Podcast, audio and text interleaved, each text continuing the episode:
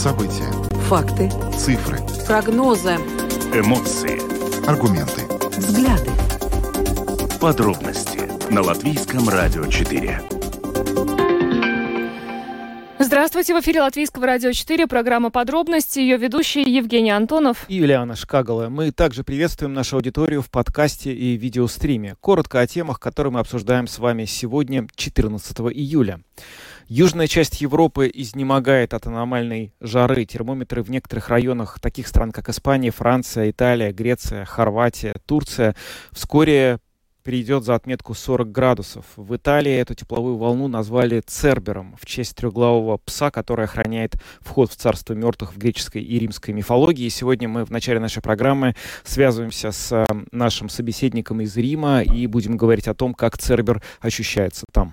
Ну и в продолжении темы жары поговорим о меланоме, которая, по данным Центра профилактики и контроля заболеваний, ежегодно убивает десятки латвийцев. Поэтому э, в Латвии опять начали информационную кампанию, которая, которая называется «Не жайся, выбери жизнь». И сегодня более подробный комментарий на эту тему от дерматолога Раймонда Карлса.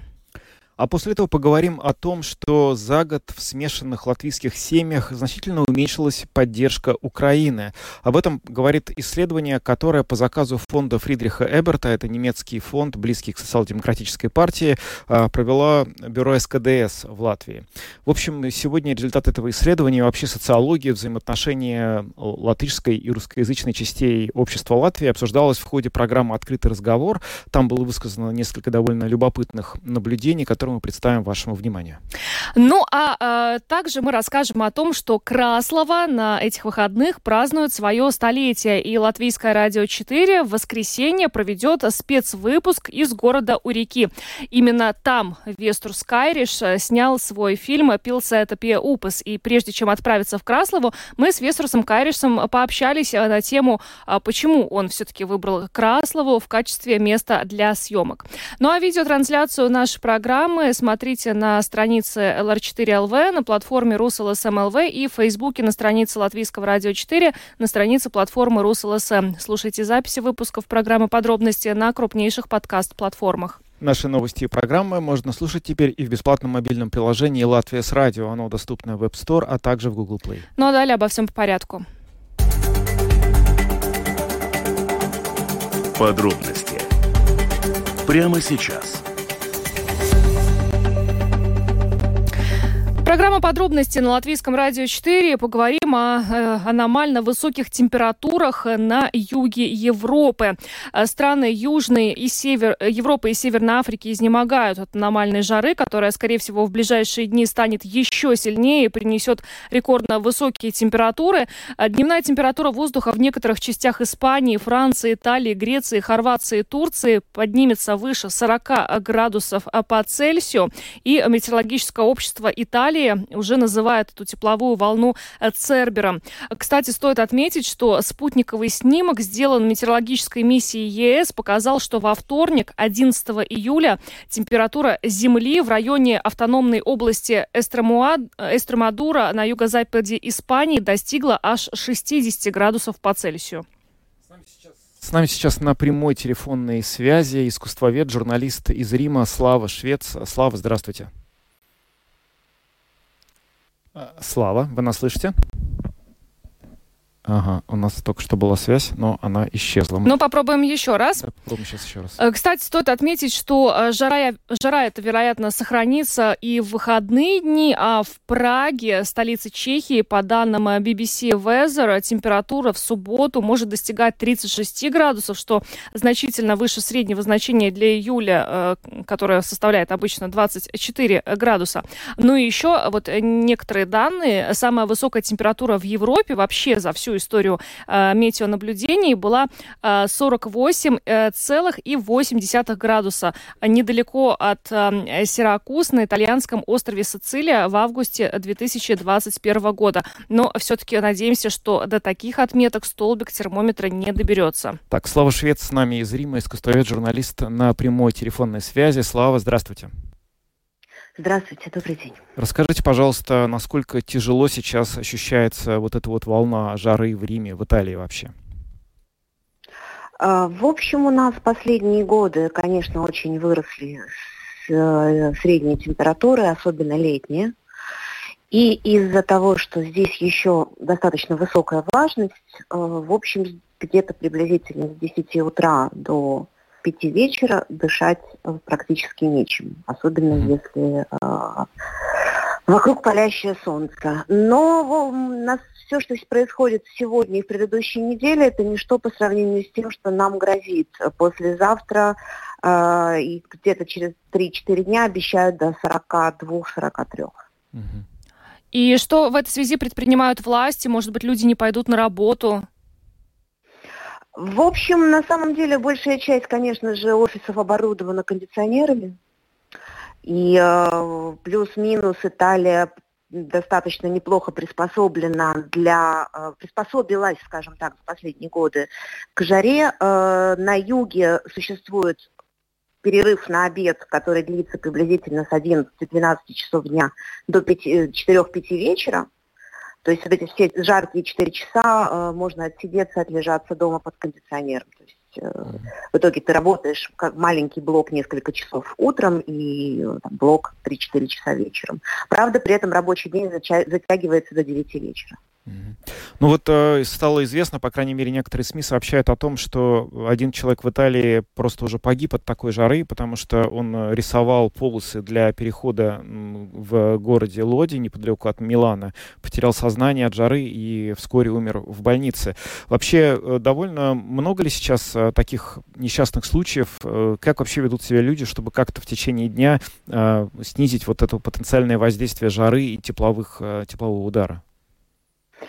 На самом деле, да, такие случаи у нас, к сожалению, бывают ежегодно. Очень часто это не рабочие, а, например, туристы, которые недостаточно подготовились, не взяли с собой воду, не э, пьют калий, магний, потому что нужно, когда такая жара и ты, э, у тебя обильное потоотделение, нужно постоянно поддерживать э, уровень э, солей в крови, микроэлементов, иначе тебе просто грозит, э, грозит э, есть опасность, что это скажется на давлении или на сердечном ритме.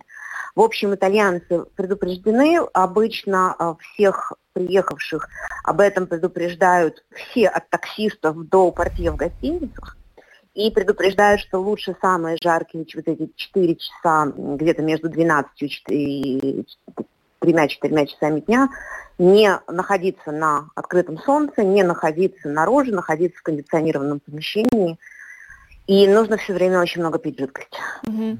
А стало ли вообще меньше туристов в связи с тем, что такая жара сейчас стоит э, в Италии? Я хотела сказать, к сожалению, и осеклась. В общем, нет, не стало. Потому что мы переживаем как раз вот этот ревенж-туризм, это туризм после пандемийный, когда все вдруг решили, что наконец можно путешествовать и нужно сделать то, что ты откладывал до этого годами, поехать в ту поездку, в которую ты собирался, но не поехал, и нужно поехать немедленно сейчас. Поэтому, несмотря на жару, самые жаркие часы в 2-3 часа дня по городу, по центру ходят группы с экскурсоводом, а, еле передвигая ноги, прячась, обгоревшие, прячась под шляпами, панамками, которые они покупают тут же на улицах. Вот, э, к сожалению, в общем, люди предпочитают собой рисковать. Вот на фоне того, что каждый год уже действительно вот в южной части Европы и в Италии в том числе э, очень большие проблемы из-за высокой температуры, э, на этом фоне, особенно вот в этом году, когда жара стала настолько высокой и сильной, э, как-то активизировались ли дискуссии по поводу изменений климата? Что-то вообще говорят политики о, возможно, каких-то новых принципиальных мерах и шагах, которые нужно будет предпринимать, чтобы как-то бороться с этим явлением? знаете, об этом говорят долгие годы. Начнем с того, что минимум уже 20 лет наши виноделы бьют тревогу, потому что из-за очень высоких температур э, меняется э, вызревание винограда, угу. что сильно бьет по итальянскому виноделию, потому что итальянское виноделие это гигантская, э, скажем, часть э, э продукта, который Италия производит. И из-за того, что э, вино становится, грубо говоря, в вине становится все больше и больше процентов содержания алкоголя. Из-за того, что по-другому вызревает э, виноград, И это вино перестает соответствовать тем нормативам, которые были написаны 30-40 лет назад. И это серьезная проблема для экономики, потому что если так пойдет дальше, мы говорим о том, что у нас, возможно, разорятся э, десятки тысяч семей, предприятий и так далее. Да? Э, это влияет, естественно, на весь аграрный сектор, это влияет, естественно, на всю промышленность, которая находится в центре и на севере Италии, потому что у них там тоже жарко. И очень многие производства э, невозможно вести при повышенных температурах. А это значит, что люди должны ставить дополнительные системы охлаждения, что бьет, опять же, по энергетике страны. То есть у нас такой бесконечный замкнутый цикл из-за постоянно повышающихся среднегодовых температур, а с ними пытаются бороться, переводя, например, а, большую часть транспорта в крупных городах на электрические двигатели. Угу. С этим пытаются бороться всевозможными субсидиями, солнечными панелями, установкой каких-то других зеленых источников энергии, да, пытаясь каким-то образом в общем, снизить э, ущерб, наносимый угу. природе. Но пока э, каких-то оптимистических новостей или даже маленьких побед в этой борьбе я на самом деле не вижу. Ну что ж, большое вам спасибо. Держитесь, пожалуйста. Будем надеяться все-таки, все-таки, что прогнозы синоптиков не сбудутся и до 42 градусов не дойдет. Спасибо вам большое, что присоединились к нашему эфиру. Слава Швец, искусствовед, журналист из Рима была с нами на прямой телефонной связи. Спасибо. До свидания. Спасибо вам большое. До свидания. Спасибо. Ой, ну на самом деле вот э, жители, э, жаль, жители юга, да, им деваться некуда. Но туристы, которые туда приехали, я вот не представляю, как можно ходить еще на экскурсии по городу, обгоревшие, хоть и в шляпах, э, при температуре плюс 40 или вот даже как в Испании 45. Э, я не представляю. Я знаю людей, которые до такой степени любят жару, что специально в августе покупают в Грецию, чтобы поехать. Что... Ну, там не 45. Хотя я думаю, что будет можно... вполне, я думаю, да. Ну, я не знаю, это действительно уже все начинает выглядеть как то, что как-то началось уже прямо вот э, совсем тяжелое, о чем предупреждали вроде бы ученые, но э, всегда же думаешь, что это не про тебя, когда они говорят, что вот-вот, вот скоро уже все меняется, а потом оказывается, что вот и уже как-то вот как с июня по август жить, например, в Италии, я себе с трудом представляю. Долгое время вот Испания же была, кажется, популярным направлением миграции для жителей Латвии. Да. Вот как сейчас себя чувствуют жители Латвии, которые переехали в Испанию, мне очень интересно. Ну, не знаю. Может быть, э, те люди, которые, вот как ты сказал, покупают билеты в августе в Грецию. Ну, может быть, из такой категории, да, то, то да. Но на самом деле вот еще один важный аспект, который Слава упомянула, экономический, да, это вино. Вот мы об этом не задумывались, но действительно, это же, это же целая индустрия, это же огромный заработок для Италии вино. И если оно уже не попадает под нормативы, итальянское крепленное вино, если градус повышается, представить трудно, но действительно, что, как будут выходить из этого положения, это очень интересно. Но здесь, на самом деле, только одно можно возразить. Э, а ведь э, в таком же положении должны быть и Франция. Франция, да. И, соответственно, Испания, которая тоже крупный производитель. Да. И получается, что на кого это не распространяется? Ну, есть калифорнийские вина, да, ну, то есть в любом случае все европейские вина, весь сектор европейского производства вин сейчас под угрозой из-за того, что, собственно, вот такая жара. Ну, конечно, звучит страшновато, но, с другой стороны, все хотя бы в одной лодке в этом смысле. Да, но здесь, может быть, э, откроются какие-то, ну, конечно, так не нехорошо говорить все-таки на, на несчастье других стран, но перспективы э, для более северных э, стран Европы. Вот помнишь, мы общались э, с нашим сомелье, который выиграл, получил да. титул лучшего сомелье, и он говорил, что у Латвии-то есть потенциал, между прочим. Пока у нас нет такой жары, мы сейчас можем воспользоваться вот этим положением, выращивать здесь виноград. Ну, может быть, не знаю. Трудно представить, что нужно сделать для того, чтобы вырастить здесь на, в промышленном вот прямо да. Размере виноград. Все-таки это как-то очень сложно звучит, но почему нет? Будем смотреть. Ну, а мы э, не уходим от темы жары. Э, кстати, э, в Латвии выходные тоже будут жаркими. В воскресенье обещают даже до плюс 33 градусов. Правда, на следующей неделе будет прохладнее дожди. Но вот э, каждое лето э, Центр профилактики и контроля заболеваний, дерматологи э, организуют информационную кампанию, как раз, которая э, призвана, ну, все-таки как-то уделить внимание э, людей, э, больше своему здоровью и тому, сколько времени вы проводите на солнце, потому что э, меланома ежегодно убивает десятки латвийцев.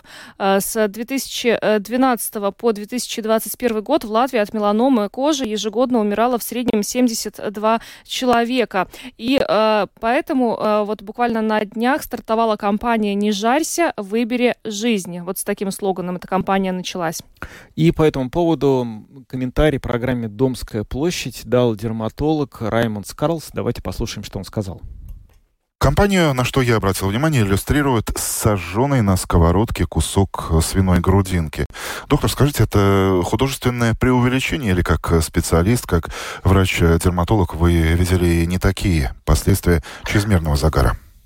Вы знаете, ну, на самом деле нужно сказать, что это нередкий вариант тех кожных покровов, которые мы видим в наших кабинетах, потому что любовь к солнцу и увлечение солнцем у наших граждан развито достаточно высоко, и вот такой обжаренный кусочек, ну, он действительно очень хорошо символизирует то, как, может быть, лучше не надо делать. Доктор, согласитесь, ведь вам наверняка тоже доводилось слышать такие тезисы, мол, почему это я здесь, э, в Латвии, где солнце солнечных э, дней меньше половины в течение года должен бояться нашего редкого латвийского солнца. Это, наверное, где-то там в Турции, Греции, тем более Арабских Эмиратах можно обгореть за пару минут. А здесь, в Латвии, нужно постараться. Вот... Ну, знаете, здесь э, сразу два аргумента. Во-первых, если мы сравним цвет нашей кожи, оригинальный цвет нашей кожи и сравним с теми же самыми турками или греками, они генетически, они заложены уже на генетическом уровне, они имеют более темный цвет своей кожи. Ну а в отношении того, что в Латвии нет солнца, ну, позволю себе тоже не согласиться, потому что если мы посмотрим на такие показатели, как ультрафиолетовый индекс солнечной активности, то он нередко в эти дни, май, июнь, июль, еще в начале, первой половине августа достигает 8 единиц, что соответствует очень высокому. И, соответственно, для нашего фототипа нахождение на солнце порой 10, 12, порой 15 минут достаточно для того, чтобы получить солнечный ожог. А солнечный ожог – это вот та маленькая капелька дегтя в этой медовом нашем отношении солнца, которая со временем приводит к большим неприятностям. Начинается эта информационная кампания, и, как я заметил, она уже повторяется из э, года в год. Скажите, это говорит о том, что солнце становится каким-то более агрессивным, или мы сами разучились находиться под ним так, чтобы не создавать себе и своему здоровью проблем? Ну, вы знаете, как бы там не было бы глобально, все-таки проблема озонового слоя сохраняется, и именно озоновый слой это то, что предохраняет нас, да, ну а глобально мы знаем, что все-таки эти дыры, они мигрируют, и время от времени и над территорией нашей страны тоже появляются такие дыры, это раз. Ну и во-вторых, конечно, да, напомнить э, во время отпускного сезона, что, может быть, ну не стоит совсем себя доводить до состояния вот такой обжарки, было бы очень-очень хорошо. Кстати, кто чаще других оказывается в латвийской группе риска? Ну, скажем так, каков портрет того, кто чаще других обгорает на солнце в начале, ну а затем вынужденно записываться в том числе и к вам на прием? Ну, вы знаете, наверное, чаще всего обгорают те, кто говорят, что, ну, я никогда не обгораю, да, потому что они просто не признаются. Конечно, обгорают светлокожие люди. Те, кто знают, что их кожа плохо переносит ультрафиолет, они все-таки стараются использовать все средства и шляпку одеть, э, и солнцезащитный крем нанести, или одежду в середине дня одеть. Чаще всего люди э, обгорают даже не целенаправленно, находясь на пляже, а какие-то выполняя ежедневные, допустим, работы. Ну, вот косил газон, был с друзьями в поездке на, на лодке. Ну и вот это, это те случаи, о которых мы хотим тоже напомнить, что не только на пляже нужно быть осторожным солнцем, но и в ежедневной жизни. Не менее важно э, вкратце напомнить, э, каковы те самые тревожные звоночки, когда кожа дает понять, что это уже не загар, а начало уже упомянутых вами серьезных медицинских проблем. Ну, безусловно, если на вашей коже появляются сухости, особенно на солнцеподверженных местах, какие-то корочки, которые ну, вы наблюдаете не только в летний период, вы наблюдаете и в зимний период. Ну и, конечно, наверное, самые опасные признаки это тогда, когда вы увидите появление нового образования на коже, которое растет, увеличивается, которое отличается от всех остальных, может быть, жителей вашей кожи.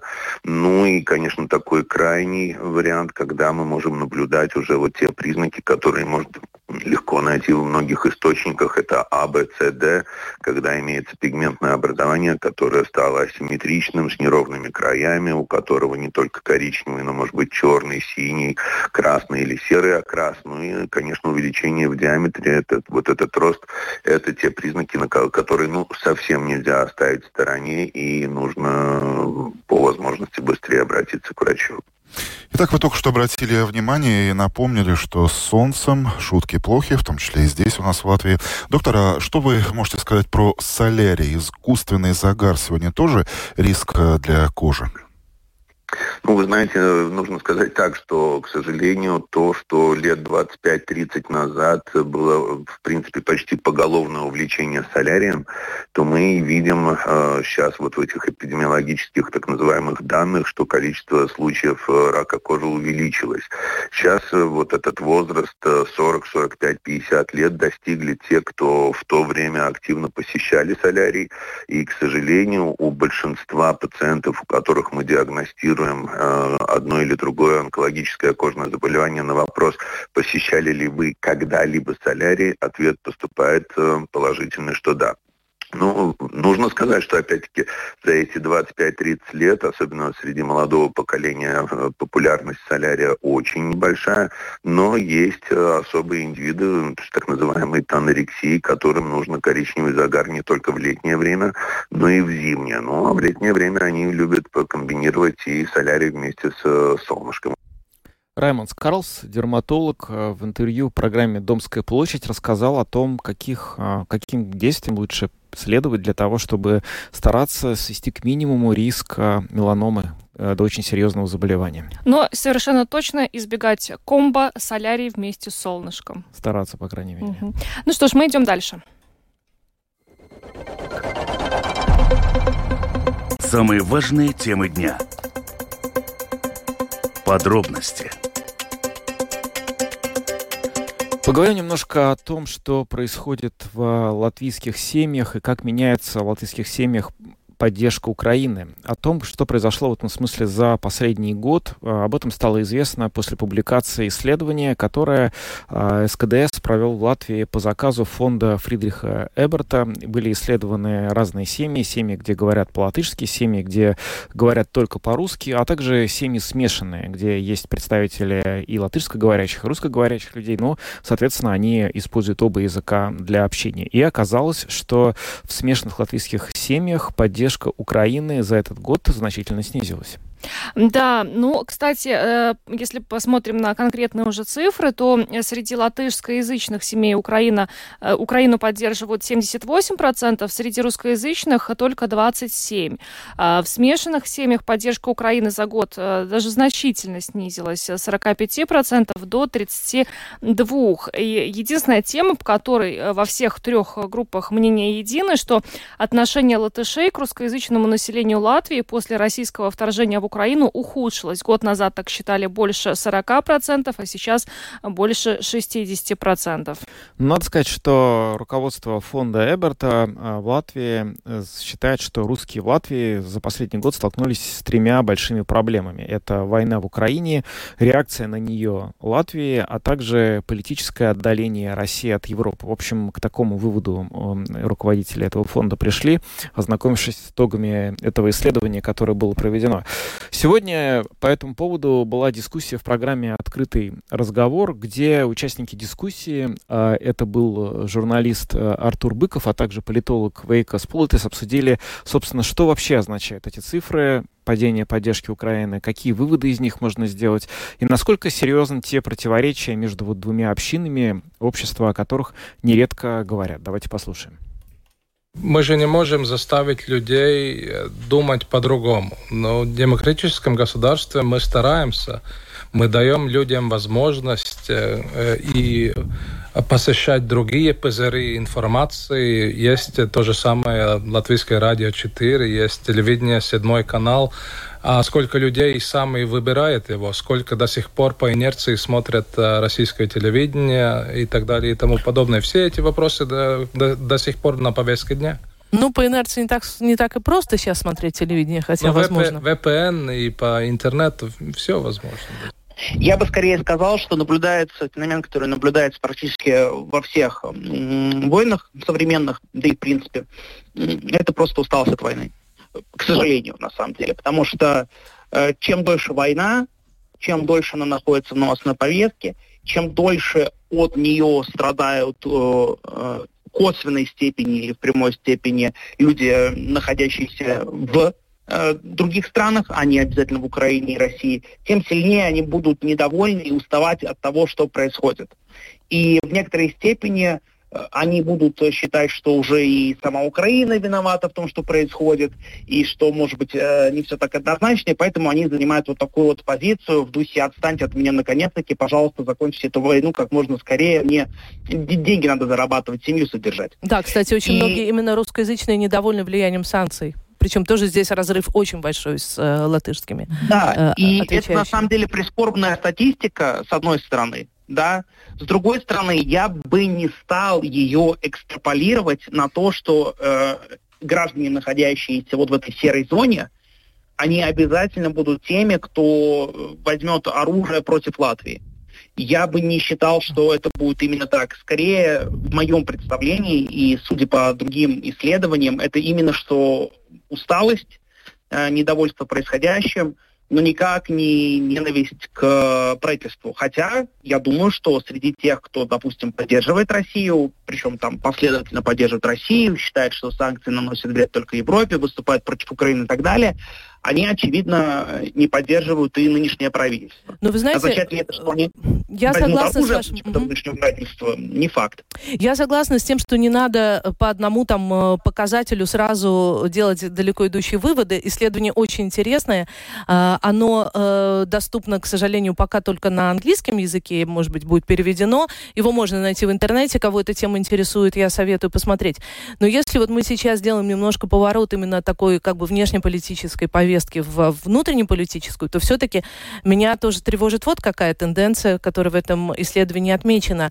Примерно на 6-7%, причем во, во всех трех группах, увеличилось число респондентов, которые допускают серьезный межэтнический конфликт в Латвии. Эта цифра не очень большая, но она увеличилась, причем во всех группах.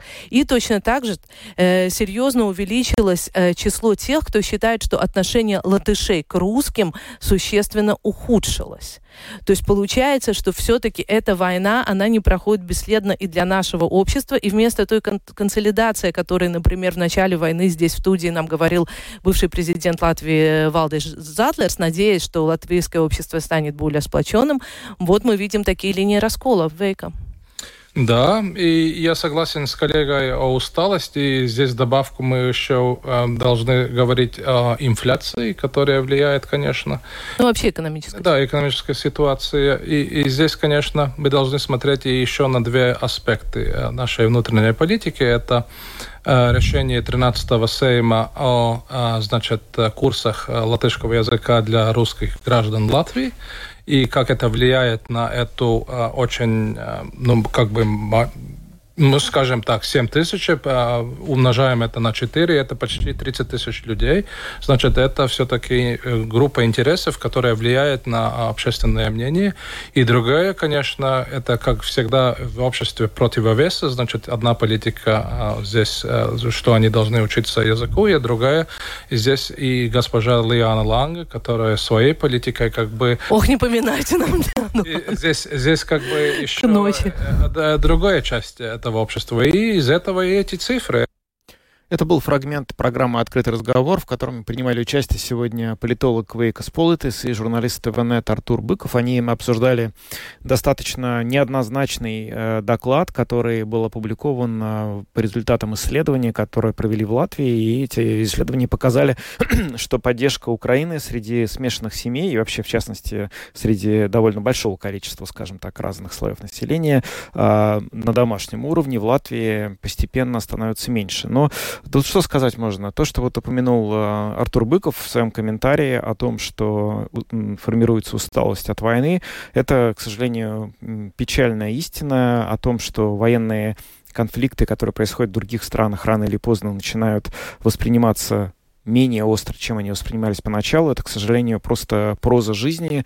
А, как бы мы не сочувствовали и не сопереживали украинцам и Украине, которая ежедневно страдает под этими бомбами, ударами, а, ракетными и другими, понятно, что общественное настроение в целом будут охлаждать. Они остывают в разных странах. Это происходит не только в Латвии. Буквально а, накануне была новость из Эстонии. Там пострадала э, статуя э, Зеленского, которую установили временную. В нее просто просто кто-то въехал э, на машине и просто ее уничтожил. То есть, ну, просто вот был совершенно такой акт вандализма против э, статуи Зеленского, сделанный то ли из цветов, то ли из чего-то еще. Ну, то есть, в общем, какой-то тоже знак неприятный. И что здесь можно сказать? С одной стороны, это, конечно, не очень приятно, с другой, это, в общем, объяснимо. Но и с третьей, важнее, в общем, наверное, здесь то, что вот на саммите НАТО, который прошел на этой неделе, мы увидели достаточно серьезную поддержку, которую западные политики и власти власти по-прежнему оказывают Украине. Запущена программа поддержки пилотов, которая, что означает, что Украина получит э, самолеты F-16 через какое-то время, будет оказываться военная помощь, э, поступают боеприпасы необходимые. В общем, э, мы надеемся на то, что вся та поддержка, которая оказывается, будет продолжать, будет оказываться и впредь, и это, собственно говоря, ну, позволит Украине ну, не проиграть. Ну что ж, а мы переходим к следующей теме. Латвийское радио 4.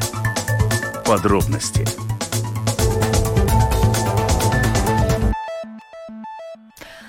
Краслова, начиная с сегодняшнего дня, достаточно масштабно празднует свое столетие.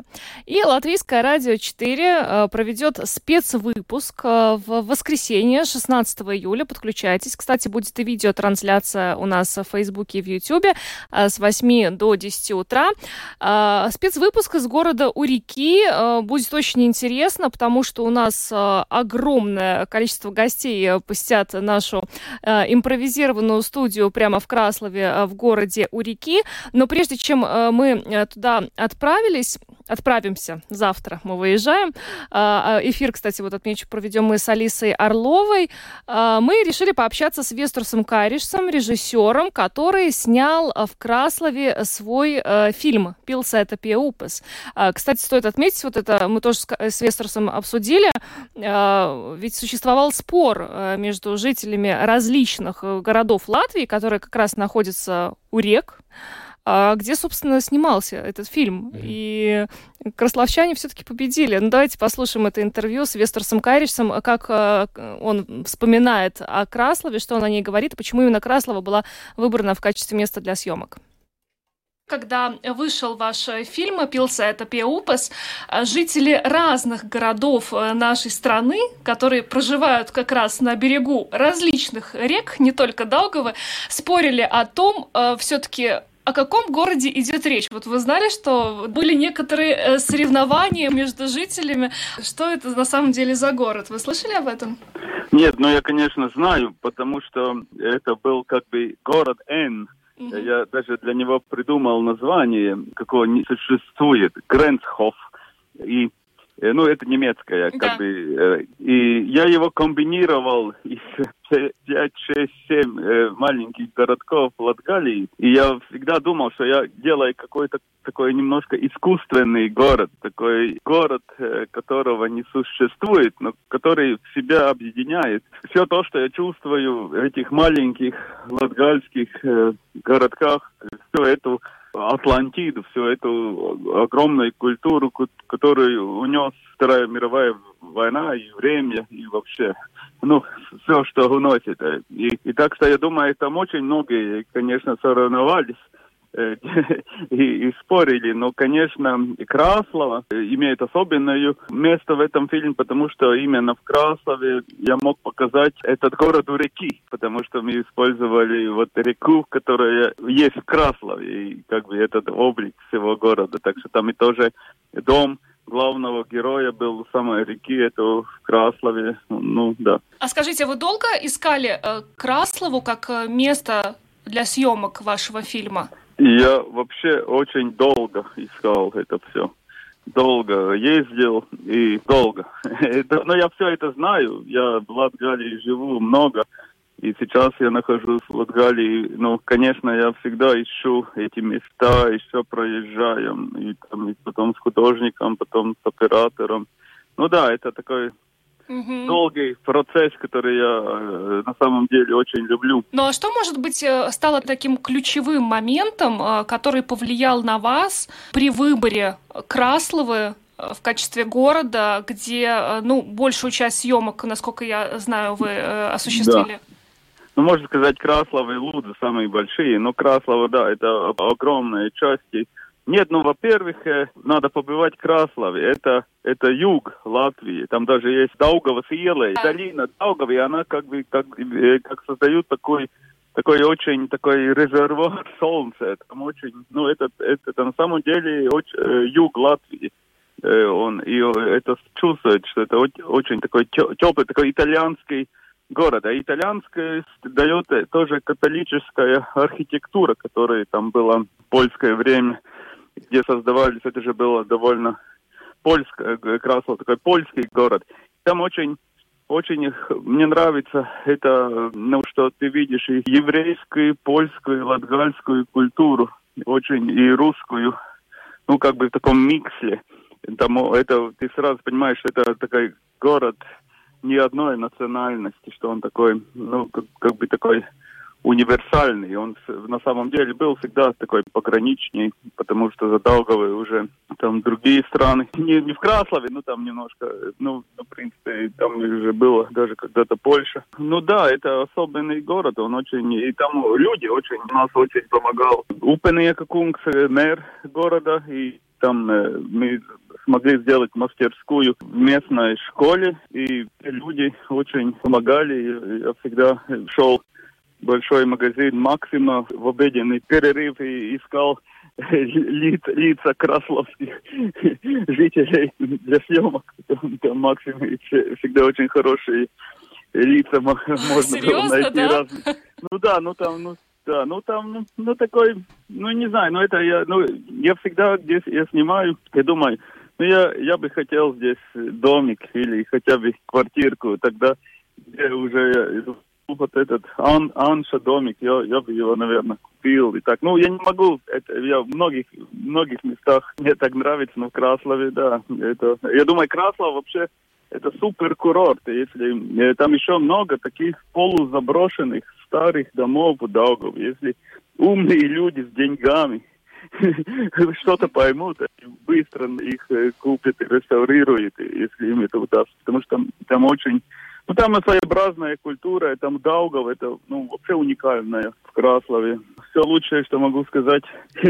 Нет, ну это особенно, это, ну, как, как если Латгала, тогда, ну, есть две главных жемчужин, это Краслова и Лудза, это уже без сомнения, это, это потому что это тоже культура, то, то, что ты видишь, что город. Ну, я, например, я когда работал, мы не называли горо, города, уже присвоивали в первое время первой Латвии советской, а перед этим это был, было МИС, ну, как место. Ну, более, что, чем поселок, ну, такие, ну, ну, это не город. А в, в Луде и Краслове, как и Рейзекне, ну, и Долгопилс, это уже а, отдельная история. Всегда ты видел, да, это город, это там традиционный город.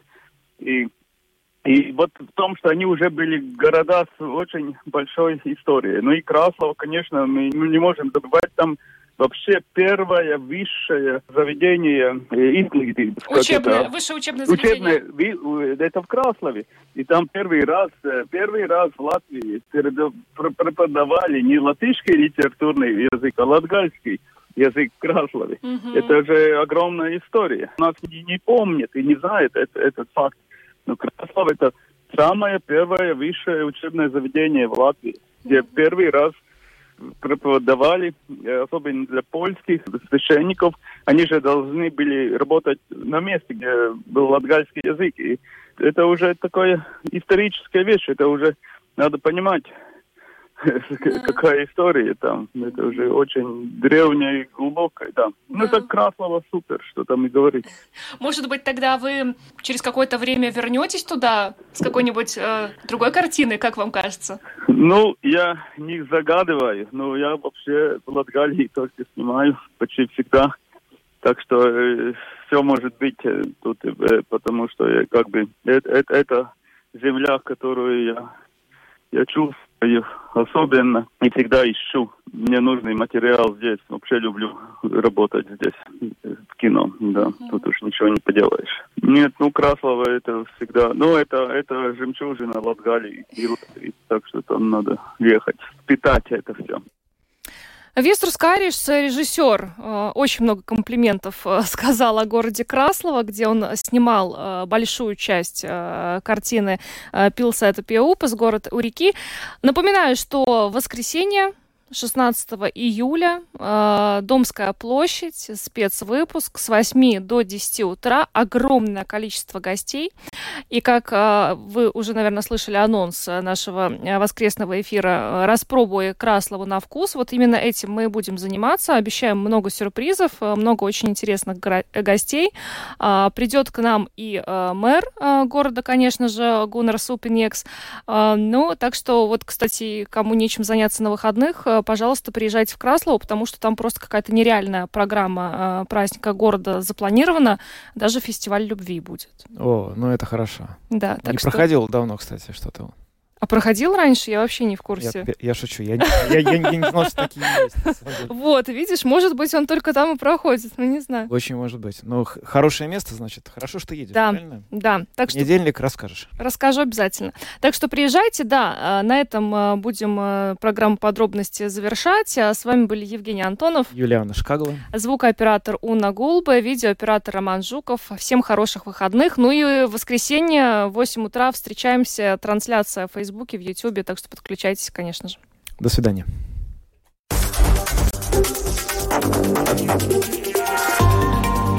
Латвийское радио 4. Подробности по будням.